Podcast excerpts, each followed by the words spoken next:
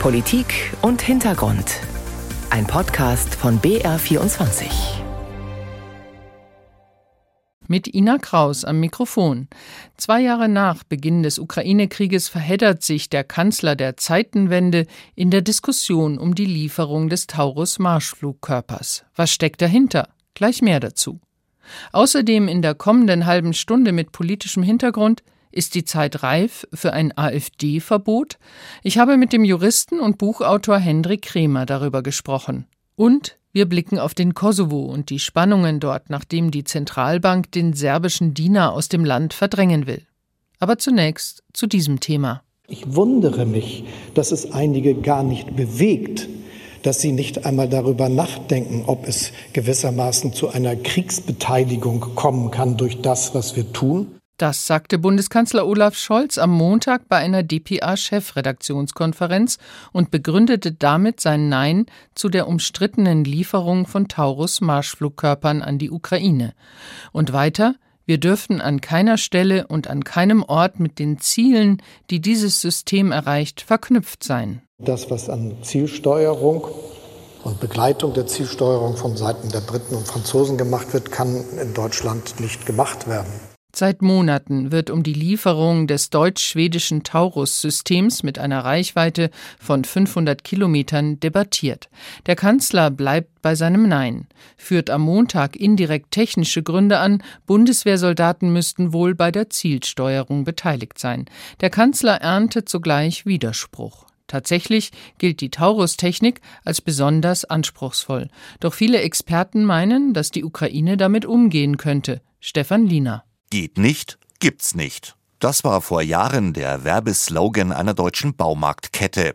Dahinter steckte die Idee, dass sich ähnlich wie beim Spruch was nicht passt, wird passend gemacht, für kreative Bastler immer eine Lösung findet. Dieses geht nicht, gibt's nicht ist auch so etwas wie das Motto der ukrainischen Streitkräfte. Da sie den russischen Invasoren zahlenmäßig weit unterlegen sind und zudem über deutlich weniger klassische Waffensysteme verfügen, setzen sie auch improvisiertes Gerät ein. Hobbydrohnen zum Beispiel, die in fliegende Bomber umgewandelt werden, oder Elektrobikes von zivilen Outdoor-Fans, mit denen ukrainische Spezialkräfte nahezu lautlos an der Front unterwegs sind. Amerikanische Militärwissenschaftler sprachen schon von der MacGyverisierung des Militärs, angelehnt an eine beliebte Fernsehserie, deren Held sich immer wieder durch höchst kreative Tüfteleien und Improvisationen aus Gefahrenszenen rettet. Auf ein ähnliches Prinzip setzen seit inzwischen zwei Jahren auch ukrainische Entwickler. Sie stehen vor der Herausforderung, dass ein Großteil ihres militärischen Inventars noch aus sowjetischer Zeit stammt und eigentlich nicht mit westlichen Waffensystemen kompatibel ist. Das fängt beim Kaliber der Munition für Gewehre und Artillerie an und zieht sich durch eigentlich alle Facetten moderner Rüstungsgüter. Besonders deutlich sind die Unterschiede, wenn es um Elektronik geht, also zum Beispiel die Integration westlicher Sensorik, aber auch Raketen und Bomben in die veralteten Kampfjets der ukrainischen Luftwaffe. Das ist auch seit Monaten ein Argument von Bundeskanzler Olaf Scholz in der Debatte um eine mögliche Lieferung von Taurus-Marschflugkörpern. Tenor, deren Technologie sei so komplex, dass es für die Ukraine unmöglich wäre, diese anspruchsvollen Waffen ohne die Hilfe von Bundeswehrsoldaten einzusetzen. Am Rande der Münchner Sicherheitskonferenz wurde diese Frage immer wieder eifrig diskutiert. Die meisten Militärexperten widersprachen dabei dem Kanzler. Die Ukraine habe es nämlich immer wieder geschafft, selbst komplexe westliche Waffen an ihre Bedürfnisse anzupassen. Immerhin habe das Land schon vor dem Krieg eine hochentwickelte IT-Industrie gehabt, deren Elektronikspezialisten zudem hoch motiviert seien. So habe man es geschafft, binnen kürzester Zeit moderne amerikanische Anti-Radar-Raketen und Bomben an uralte MiG-29 Kampfjets anzupassen und die entsprechenden Schnittstellen zu entwickeln. Ähnliches gilt für französische und britische Marschflugkörper. Die deutschen Taurus-Marschflugkörper an die Flieger vor Ort anzupassen, wäre deswegen im Prinzip sicher möglich, hieß es nahezu unisono bei der Sicherheitskonferenz. Ohnehin dürfte diese technische Herausforderung in den kommenden Monaten kleiner werden, da die Ukraine mit Jets vom Typ F-16 inzwischen Kampfflugzeuge amerikanischer Bauart erhalten hat, für die es wesentlich einfacher wäre, Schnittstellen mit den Taurus-Systemen zu entwickeln.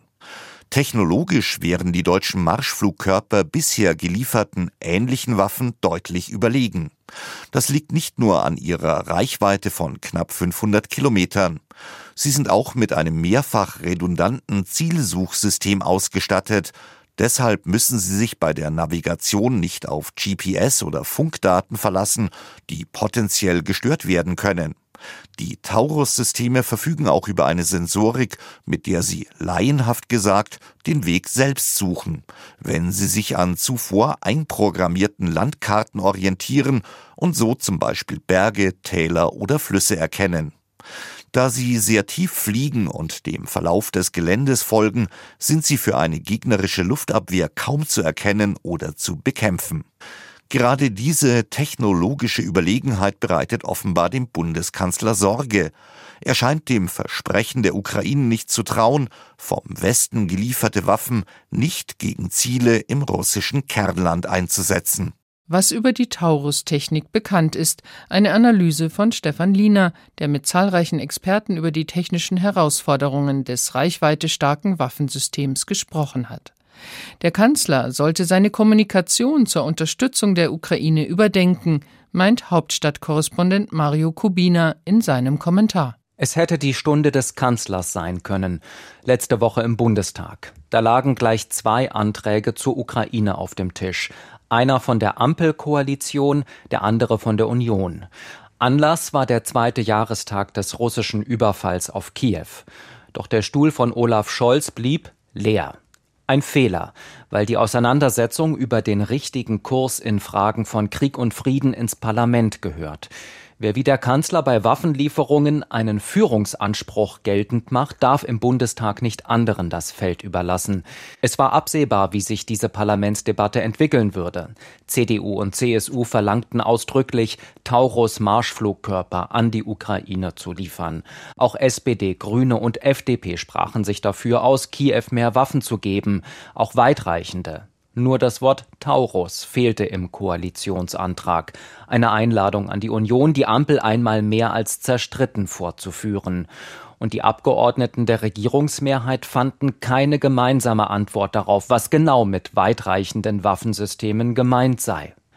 Mit der missglückten Bundestagsdebatte kam die Taurus-Diskussion wieder so richtig ins Rollen, weshalb der SPD-Fraktionschef eilig erklärte, der Kanzler werde die Gründe für sein Nein zur Lieferung dieses Marschflugkörpers bald ausführlich darlegen. Das tat Scholz dann auch, nur eben nicht im Bundestag, sondern bei der Veranstaltung einer Nachrichtenagentur und später noch bei anderen Gelegenheiten.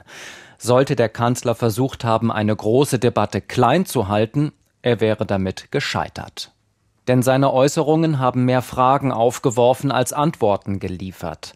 Bundeswehrsoldaten dürften nicht mit der Zielprogrammierung von Taurus verknüpft sein, führte er aus, und Deutschland könne nicht so verfahren wie Frankreich und Großbritannien, Beide Länder haben der Ukraine schon Marschflugkörper zur Verfügung gestellt. Damit aber befeuerte Scholz Spekulationen darüber, dass die Briten zur Zielprogrammierung eigene Leute in die Ukraine geschickt haben. Ein heikler Punkt, der die Frage nach einer Kriegsbeteiligung des Verbündeten aufwirft. Entsprechend verschnupft hat man in London reagiert. Inzwischen formuliert der Kanzler vorsichtiger, nennt die beiden Länder nicht mehr ausdrücklich. Dafür sagt er jetzt klar, was das eigentliche Problem ist, dass der Taurus nämlich von der Ukraine aus theoretisch bis nach Moskau fliegen könnte, mit unabsehbaren Folgen. Niemand weiß, wie rational das russische Regime noch agiert. Die Drohungen aus Moskau als reinen Bluff abzutun, ist fahrlässig. Scholz ist sich dessen bewusst. Aber dass er nicht die richtigen Worte zum richtigen Zeitpunkt findet, das ist auch fahrlässig. Deshalb die dringende Bitte an den Kanzler. Keine Puzzleteile mehr, sondern eine Begründung aus einem Guss. Am besten im Deutschen Bundestag. Mario Kubina kommentierte. Das Bundesamt für Verfassungsschutz plant offenbar, die gesamte AfD als gesichert extremistische Bestrebung einzustufen, Zumindest bereitet die Behörde nach einem Bericht der Süddeutschen Zeitung ein entsprechendes Gutachten vor. Im Moment gilt die Gesamtpartei bisher lediglich als Verdachtsfall. Doch im März wird eine Klage der AfD gegen die Beobachtung durch den Verfassungsschutz vor dem Oberverwaltungsgericht in Münster verhandelt. Vieles deutet darauf hin, dass nach dem Urteil die Einstufung der Partei als extremistisch bevorsteht. Hendrik Kremer, Jurist am Deutschen Institut für Menschenrechte, sagt, die Gefährlichkeit der AfD werde immer noch unterschätzt. Dennoch hält er ein Verbotsverfahren derzeit für verfrüht. Ich habe ihn am Rande einer Veranstaltung im Alten Rathaus in München getroffen. Herr Kremer, Sie sagen, der Diskurs für einen Verbotsantrag ist noch nicht so weit. Was meinen Sie damit? Ja, ich meine damit, dass die AfD immer noch regelmäßig verharmlost wird, dass sie immer noch häufig als rechtspopulistisch bezeichnet wird. Häufig findet sich die Formulierung, dass sie nur in Teilen rechtsextrem ist. Ähm, dabei ist ganz klar, dass der Kurs der Partei sich immer weiter radikalisiert. Die AfD ist mittlerweile insgesamt als rechtsextrem einzuordnen. Und insbesondere hat Björn Höcke hier mittlerweile eine Führungsperson und äh, der Kurs, den die Partei heute fährt, das ist ein Kurs, der auf eine Gewaltherrschaft abzielt, die sich am Nationalsozialismus orientiert. Und diese Dimension sehe ich im öffentlichen Diskurs regelmäßig bisher nicht abgebildet.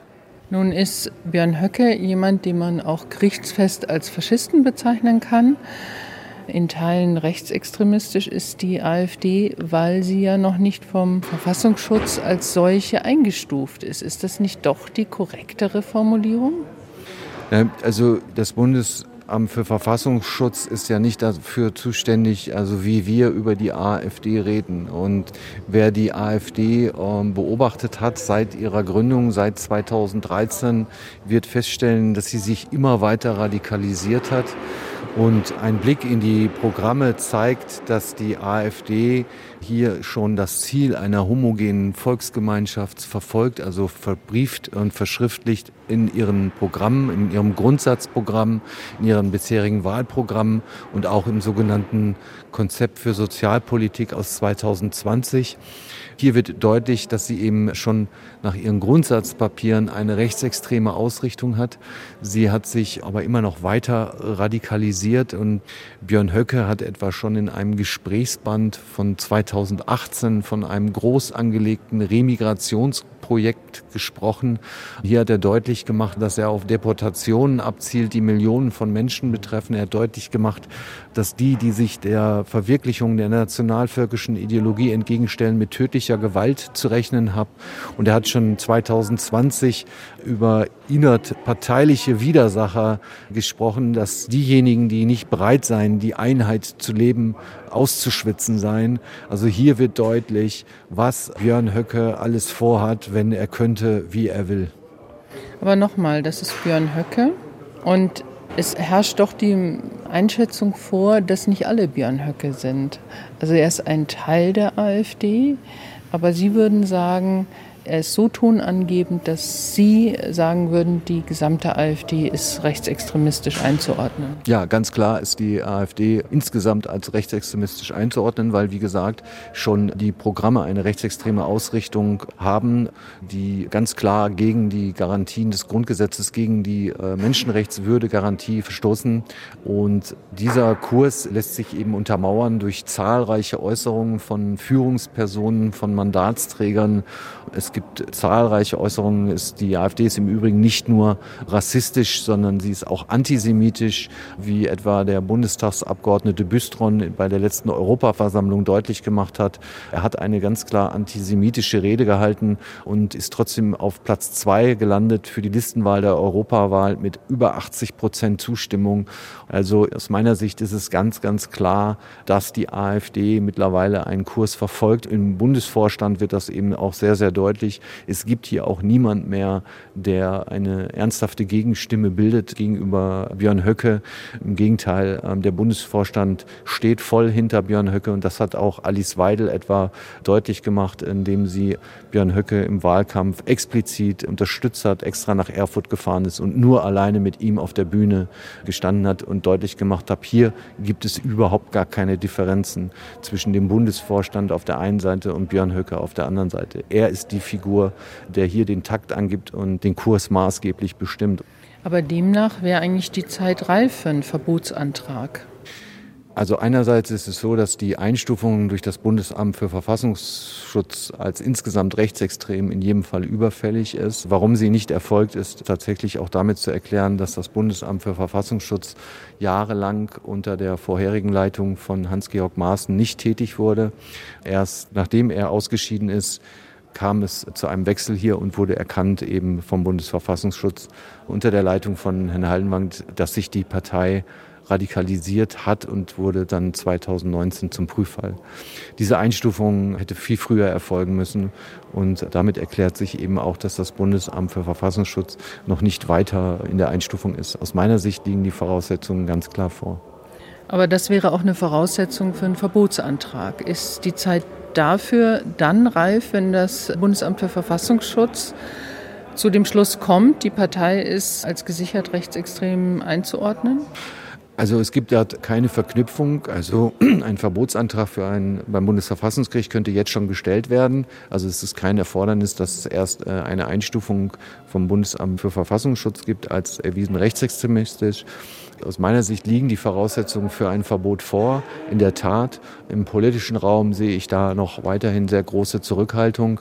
Ich beobachte eine Situation, in dem es einmal die großen Zustimmungswerte, die hohen Zustimmungswerte für die AfD die Gefahr ausmachen, die von der AfD ausgehen und gleichzeitig aber eben auch zu einer sehr großen Zurückhaltung im politischen Raum führen, von dem Instrument dieses Verfahrens Gebrauch zu machen. Ist es nicht im Moment auch geboten, so kurz vor einer Europawahl, vor Kommunalwahlen in Bundesländern mit hohen Zustimmungswerten und vor den Landtagswahlen in den drei ostdeutschen Bundesländern, da auch weiter Zurückhaltung zu üben? Ist das nicht der falsche Zeitpunkt, jetzt so kurz vor der Wahl ein Verbotsverfahren wirklich auf den Weg zu bringen? Und damit möglicherweise auch die Opfererzählung der AfD zu stärken und für eine zusätzliche Mobilisierung zu sorgen. Ja, also klar ist, dass die AfD die Opferkarte spielen würde, wenn es zu einem solchen Verbotsverfahren käme. Das ist klar. Damit würde sie mobilisieren. Das ist auch ganz klar. Und in der Tat, ich habe es ja vorhin schon angesprochen, ich sehe im Moment auch nicht die Rahmenbedingungen gegeben, in diesem Moment nicht, dass ein Verbotsverfahren etwa morgen starten könnte, weil der Diskurs über die AfD noch nicht ausreichend abbildet, wie gefährlich die AfD ist. In dem Diskurs und auch in der Aufklärungsarbeit müsste deutlich werden, dass die AfD mittlerweile einen Kurs fährt, der sich auf eine Gewaltherrschaft abzielt, die sich am Nationalsozialismus orientiert, der darauf abzielt, Demokratie abzuschaffen, Menschenrechte abzuschaffen, Rechtsstaatlichkeit abzuschaffen. Das bedeutet, käme die AfD an die Macht, dann wäre niemand mehr in diesem Land sicher. Und das wird in dem öffentlichen Diskurs bisher nicht ausreichend abgebildet sagt Hendrik Kremer, Jurist am Institut für Menschenrechte und Autor des kürzlich veröffentlichten Buchs mit dem Titel Je länger wir schweigen, desto mehr Mut werden wir brauchen, wie gefährlich die AfD wirklich ist. Im Kosovo ist der Euro die offizielle Landeswährung. Davor war es die D-Mark. Aber in den überwiegend serbisch bewohnten Gebieten des Kosovo wird mit Dinar bezahlt. Und Belgrad überweist zum Beispiel Renten an Serben im Kosovo weiter in Dinar. Damit soll Schluss sein, so verfügt von der kosovarischen Zentralbank. Ein unfreundlicher Akt, so sieht das Serbien. Ein Akt der Souveränität, so sieht das die Kosovo-Regierung. Kosovos Verbündete, zum Beispiel die USA, sind in Sorge. Die Region ist nach wie vor Krisenregion. Provokationen können schnell eskalieren. Leon Wohlleben berichtet über den Währungsstreit im Kosovo. Soll ich probieren? Komm, mit meiner Visakarte. Ob ich Dinar abheben könnte? Mhm. Meine PIN, 1000 Dinar.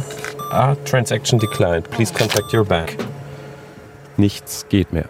Im kleinen Gorazdevac im Westen des Kosovo streckt der einzige Geldautomat im Ort. Hier leben fast ausschließlich Serben. Circa 600 sind es. Und die kosovarische Regierung hat seit dem 1. Februar festgelegt, dass die serbische Währung, der Dinar, nicht mehr hierher geliefert werden darf. Den letzten Geldtransport beschlagnahmte die Polizei hier vor einigen Tagen. Auch das Bezahlen mit Dinar ist verboten. Ein Besuch im kleinen Gemischtwarenladen, eine Ecke weiter. Viele der Preisschilder sind in Dinar, nur einzelne in Euro, also die offizielle Landeswährung. Der Verkäufer im Laden ist verärgert. Er will eigentlich nicht mit uns sprechen. Nur so viel. Die Leute haben kein Geld. Es kommen 60 Prozent weniger Kunden. Der Dorfplatz in Gorazdevac. Für viele Serben hier und auch im Rest des Kosovo waren die Dinarlieferungen, also Barauszahlungen, ihre einzige Geldquelle. Der serbische Staat zahlt ihnen Renten, Sozialhilfen und Gehälter. Zum Beispiel beschäftigt Serbien eigene Lehrerinnen und Krankenpfleger in Kosovo. Einer der Leute auf dem Dorfplatz ist Luca. Er trinkt Kaffee mit Freunden in der Mittagssonne. Für die Serben ist das eine Katastrophe, und zwar mit Absicht. Bisher haben wir das Geld in der Post abgeholt. Jetzt ist damit Schluss. Wir müssen sehen, was die Alternative ist.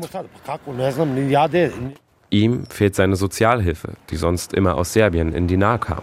Und ein Eurokonto hat er nicht. Was will die kosovarische Regierung dadurch erreichen? Sie will vor allem die organisierte Kriminalität bekämpfen und die Flüsse von Schwarzgeld nach Kosovo aufhalten. Stattdessen sollen alle Zahlungen vom serbischen Staat an die Serben im Kosovo über Banken laufen. Das Geld soll dann im Kosovo nur in der Landeswährung, in Euro abgehoben werden können. Doch Kosovo setzte das Liefer- und Bezahlverbot so schnell um, sodass selbst die engsten Verbündeten, allen voran die USA, verwundert waren. I'm going to restate it. The United States has very significant concerns with the manner in which this regulation Der US-Botschafter Jeff Hovenier sagte, die USA machen sich ernsthafte Sorgen, wie schnell das Einfuhr- und Handelsverbot für Dinar umgesetzt wurde. Die Menschen seien nicht darauf vorbereitet. Gemeint sind Rentner wie Bocho Makcic in Gorazdevac. Er steht vor dem Schuppen seines Hofes. Ich weiß nicht, was wir machen sollen. Wir sind den Dinar gewohnt, unseren Dinar. Wo bekomme ich jetzt meine Rente? Die nächstgelegene Möglichkeit, um an Dinar zu kommen, sagt Makcic, sei in Raschka, eine serbische Stadt mehr als zweieinhalb Stunden entfernt. Kosovos Premier Albin Kurti versuchte, auf die Kritik der USA umgehend zu beruhigen. Die Republik Kosovo hat keinen verbündeten vergleichbaren Freund und Partner wie die Vereinigten Staaten. Und so versuche ich mit ihnen zu arbeiten. Er versicherte, ein Wechsel auf ein kosovarisches Konto soll für Serben schnell und unkompliziert sein. Wenn einzelne Anmeldeunterlagen fehlen, könne man die einfach nachreichen. Bei Fragen gibt es eine Hotline. Und schon bald sollen Geldautomaten in den serbisch bewohnten Gemeinden des Kosovo flächendeckend Euros ausspucken. Bislang fehlen sie aber noch, unter anderem hier in Gorazdevac. Und selbst wenn der Euro einfach verfügbar sein sollte, ist es alles andere als sicher, dass die serbische Bevölkerung ihn hier in Gorazdevac auch nutzt. Warum? Das zeigt sich an der Ortskirche. Drei NATO-Soldaten schauen dort vorbei. Sie sprechen mit dem serbisch-orthodoxen Priester. Der Umgang miteinander ist freundlich, aber das täuscht, sagt der Priester danach. Sie kommen, trinken einen Rakia und sagen, dass alles gut wird. Diese Menschen haben auf uns geschossen. Da können sie noch so nett sein, wie sie wollen. Er spricht über den NATO-Einsatz im Kosovo-Krieg 1999. Die NATO griff zum Schutz der Kosovo-Albaner damals die jugoslawische Armee unter serbischer Führung an, um weitere Massaker an den Kosovo-Albanern zu verhindern. Seitdem ist die NATO als KFOR-Mission im Kosovo stationiert. Serben hingegen sehen die NATO-Soldaten als Besatzer und leugnen die Existenz des Kosovos als souveräner Staat. Es gibt immer weniger Serben und weniger Zusammenarbeit. Der Priester spricht davon, dass das Lieferverbot des Dinars nur der nächste Schritt sei, den Serben ihre Identität zu nehmen. Aber er wolle unterscheiden zwischen der Regierung und der kosovo-albanischen Bevölkerung. Was die Menschen betrifft, gibt es keine Probleme. Und die Frau des Priesters ergänzt. Die Albaner wollen Zusammenarbeit. Ich hatte noch nie ein Problem damit, in ein Geschäft zu gehen, etwas zu kaufen, wenn sie zum Beispiel sehen, dass ich kein Albanisch spreche. Sie wollen uns helfen. Die Menschen wollen Zusammenarbeit. Aber seitdem die Politik und diese ausländischen Kräfte hinzukamen, wurde buchstäblich alles noch schlimmer. Das Beispiel zeigt, dass das Zusammenleben von Kosovo-Albanern und Serben durchaus möglich ist. Doch das ist derzeit überschattet durch den Dinarstreit der Serben mit der kosovarischen Regierung. Und wenig deutet momentan darauf hin, dass sich diese Beziehung wieder bessern könnte. Auch nicht, nachdem Premierminister Albin Kurti versuchte zu deeskalieren. Mit dieser Reportage von Leon Wohlleben geht Politik und Hintergrund zu Ende. Am Mikrofon verabschiedet sich Ina Kraus.